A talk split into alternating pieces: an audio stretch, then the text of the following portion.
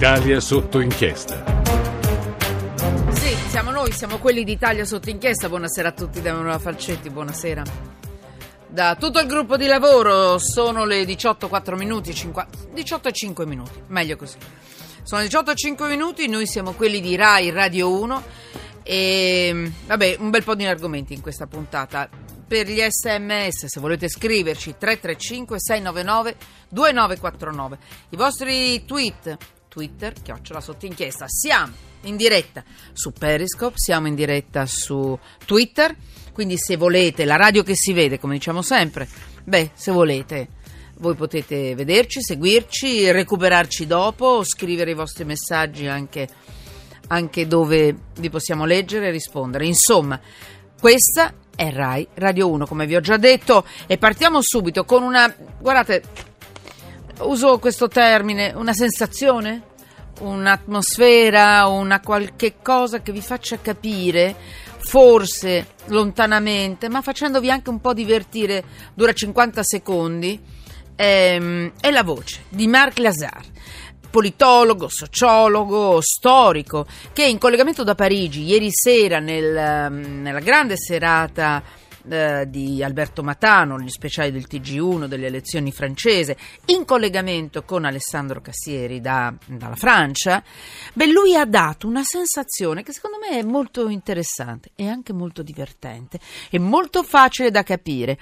Parla del rapporto tra Francia, sempre che Mm, insomma poi vinca Macron eccetera. Quindi un rapporto tra Francia, Germania e Italia. E che ruolo giochiamo noi in questo balletto? Non lo chiama proprio così. Sentite un po' uh, chiudo con una riflessione sul rapporto Francia-Italia. Allora eh, credo, io sono molto d'accordo con quello che è stato detto da Lucio Caracciolo. La priorità francese è sempre la Germania.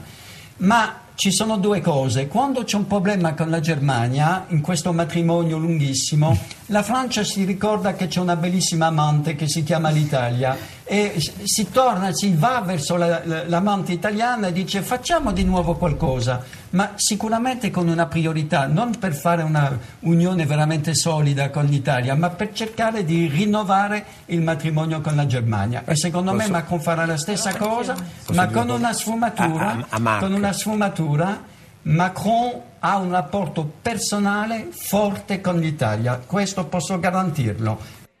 Beh, è affascinante, grande Marc Lazar.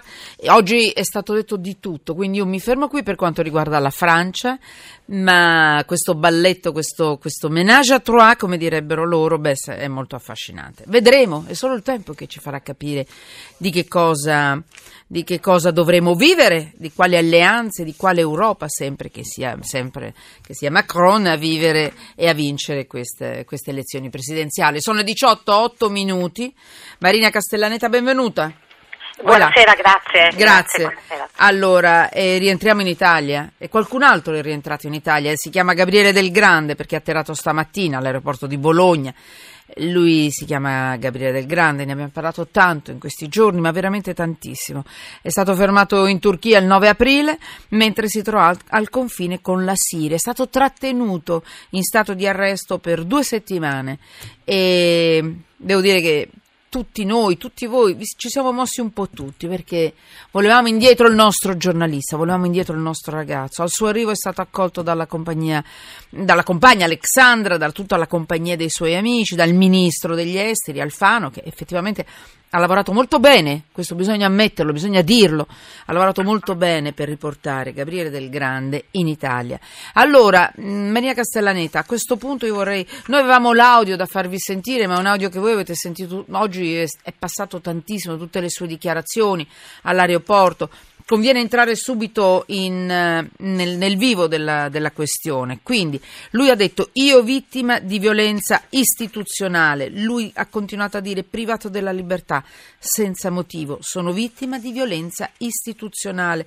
Questo l'ha ripetuto e poi sto bene, ma vittima di violenza istituzionale.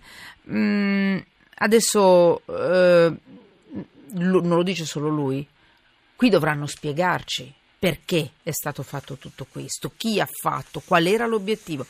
Marina Castellaneta, cosa dice la legge? Dove ra- lei ra- capisce che c'è qualcosa che, non, che è, stata, che è stato graffiato come diritto?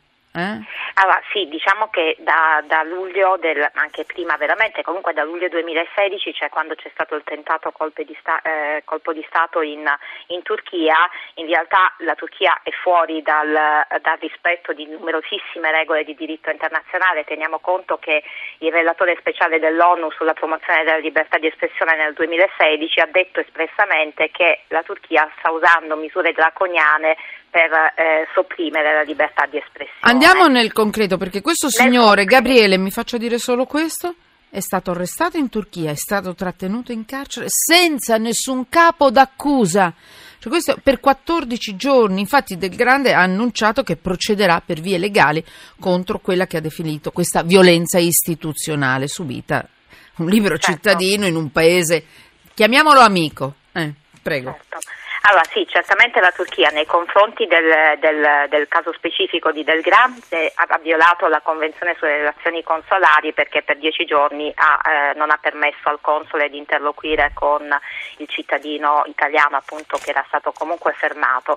Poi diciamo subito che in realtà eh, questo fa parte di una serie di misure, nel senso che da quando c'è stato il tentato colpo di Stato ha sospeso eh, una serie di diritti la Turchia, ha anche comunicato al Consiglio d'Europa e in particolare alla Cancelleria della Corte europea la sospensione dell'applicazione della Convenzione europea che per esempio impone ovviamente che chiunque subisca una restrizione, una limitazione della libertà personale deve, sapere, deve conoscere i motivi e, e naturalmente deve interloquire subito col proprio difensore. Quindi non c'è alcun dubbio che la Turchia in questa occasione, ma mi preme dirlo in tantissime altre purtroppo anche attualmente, visto che ha le carceri, carcere due giudici della Corte Costituzionale e un giudice del Tribunale per l'ex Jugoslavia, ha violato tutte queste regole di diritto internazionale. Che cosa succede a questo punto? Però andiamo un ecco, po' sul pratico, succede? perché sì. voglio dire, molti di voi ci hanno scritto, cavoli suoi, era lì. Eh, eh sono no. fatti i suoi, no, non sono no. fatti i suoi perché la libertà di no, stampa è un bene no, no, ma non soltanto, ecco appunto, non soltanto in caso specifico ovviamente la mm. persona che esercita libertà di espressione ha una tutela rafforzata perché sta facendo anche, come possiamo dire, sta consentendo anche a noi di esercitare un diritto perché riceviamo delle informazioni che se no non avremmo, quindi naturalmente è rafforzata nei confronti dei mm, giornalisti, mm, mm. eccetera. Però nel caso specifico lo Stato eh, estero ha l'obbligo di eh, usare delle misure di tutela nei confronti dello straniero, voglio dire nel senso che per esempio se viene fermato uno straniero ha diritto a parlare con il proprio console o se non c'è per esempio il console dello Stato eh, proprio con un altro Stato dell'Unione Europea se è un cittadino dell'Unione Europea. Quindi ci sono una serie di diritti che sono stati proprio concretamente violati. E non, non è che il, c'è, dire, c'è la libertà dello Stato di trattare i propri cittadini e gli stranieri come vuole, non è così, cioè, il diritto internazionale impone assunzione degli obblighi. Per di più la eh, Turchia è parte ad una serie di trattati internazionali, da quella della, della Convenzione europea a tutti i trattati ONU, che sistematicamente sta violando, lo dicono i rapporti. La, eh, il mese scorso stato, ci sono stati ben tre rapporti della Commissione Venezia, che è un organo del Consiglio d'Europa che si occupa di monitorare eh, l'attuazione sì. del, dello Stato del diritto. In tutti e tre insomma, viene fuori uno Stato che è proprio al di fuori delle regole, del rispetto delle regole del diritto internazionale. Ora, il problema è che oggettivamente in questo caso la, la questione si è risolta per fortuna diciamo bene, ma comunque comunque con 10 giorni di eh, 15 14, giorni sì, sì, esatto, di, di fermo. Appunto, sì, sì. Esatto, di, eh, di, fermo che sono comunque eh, voglio dire pesanti per la persona, sono pesanti per la famiglia e sono pesanti anche per lo Stato, eh, perché non è che appunto c'è un rapporto, un vincolo e, e purtroppo la politica però non fa granché perché alla fine l'Unione Europea, io mi permetto sempre di insistere sull'Unione Europea perché è ovvio che il singolo Stato può poco, mentre è ovvio che un'organizzazione come l'Unione Europea Europea e, eh, potrebbe fare molto di più, non fa nulla perché ha in gioco degli accordi politici, in primo fra tutti quello sui migranti. Quello sui migranti, Sui quindi migranti. non tocca la Turchia, non la sfiora, non fa la voce grossa, quindi qui l'abbiamo vinta solo noi questa battaglia, noi in quanto Stato italiano, in quanto governo, in quanto anche cittadini, in quanto anche colleghi di questo ragazzo, perché poi alla fine è più difficile farlo fuori, torturarlo, nasconderlo, tenerlo chiuso in, una, in galera. E a questo proposito lui, Gabriele Del Grande, ha ricordato tutti quei giornalisti che sono chiusi Esatto. nelle carceri di quel paese che insomma non rispetta proprio i diritti umani e i diritti di ogni cittadino, straniero o anche non straniero, giusto?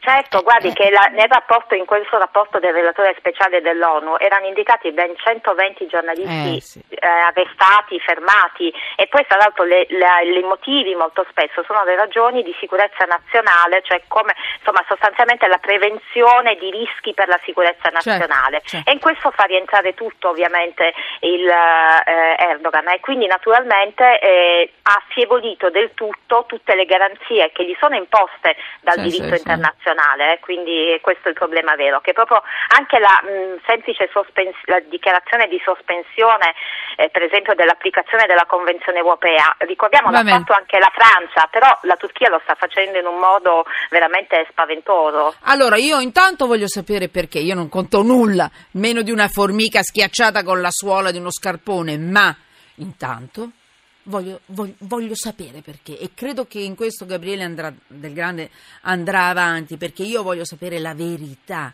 anche su Regeni. Adesso io lo faccio vedere nel- nella nostra piccola telecamera per quanto riguarda Twitter e Periscope. Verità per Giulio Regeni. Io voglio sapere la verità. Non siamo arrivati in tempo per Giulio Regeni. Qui sì, ma io voglio sapere la verità. Lo voglio sapere. Io e tanti altri cittadini. Ripeto, io non conto niente, ma tutti insieme forse contiamo qualche cosa. I conti con noi, anche questa nazione, li deve fare. Qualche messaggio. Ne sono arrivati un bel po' al 335 699 2949.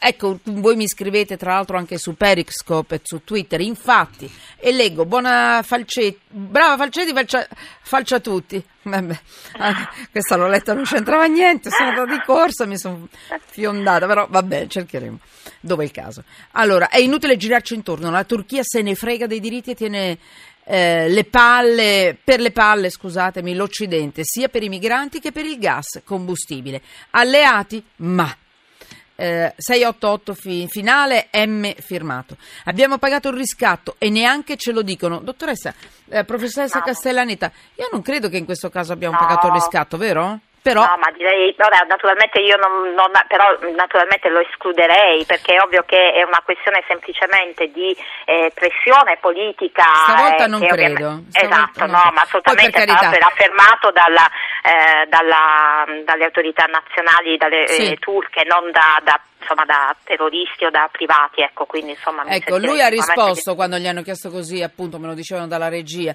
Non sono stato rapito. È Eh, vero, esatto. però, però mh, può venire il dubbio ed è giusto chiedere ed è lecito che voi lo chiediate.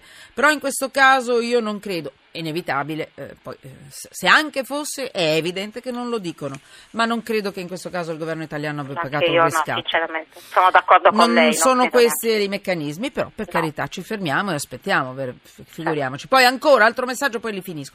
Congratulazioni per essere tornato anche per merito del governo, però la prossima volta stia attento, lui ed altri. Dove va? E Siria e Turchia non sono esempi di democrazia e diritti. Vincenzo, guarda Vincenzo, ho capito, guarda questo lo dicono tutti. Eh, lo dicono in molti, molti messaggi critici perché questi si muovono, ma si muovono per informarci, si muovono per la libertà, per, riva- per ribadire, rivendicare il diritto a essere informati. Guardate, è un diritto primario, forse voi ve ne fregate, forse.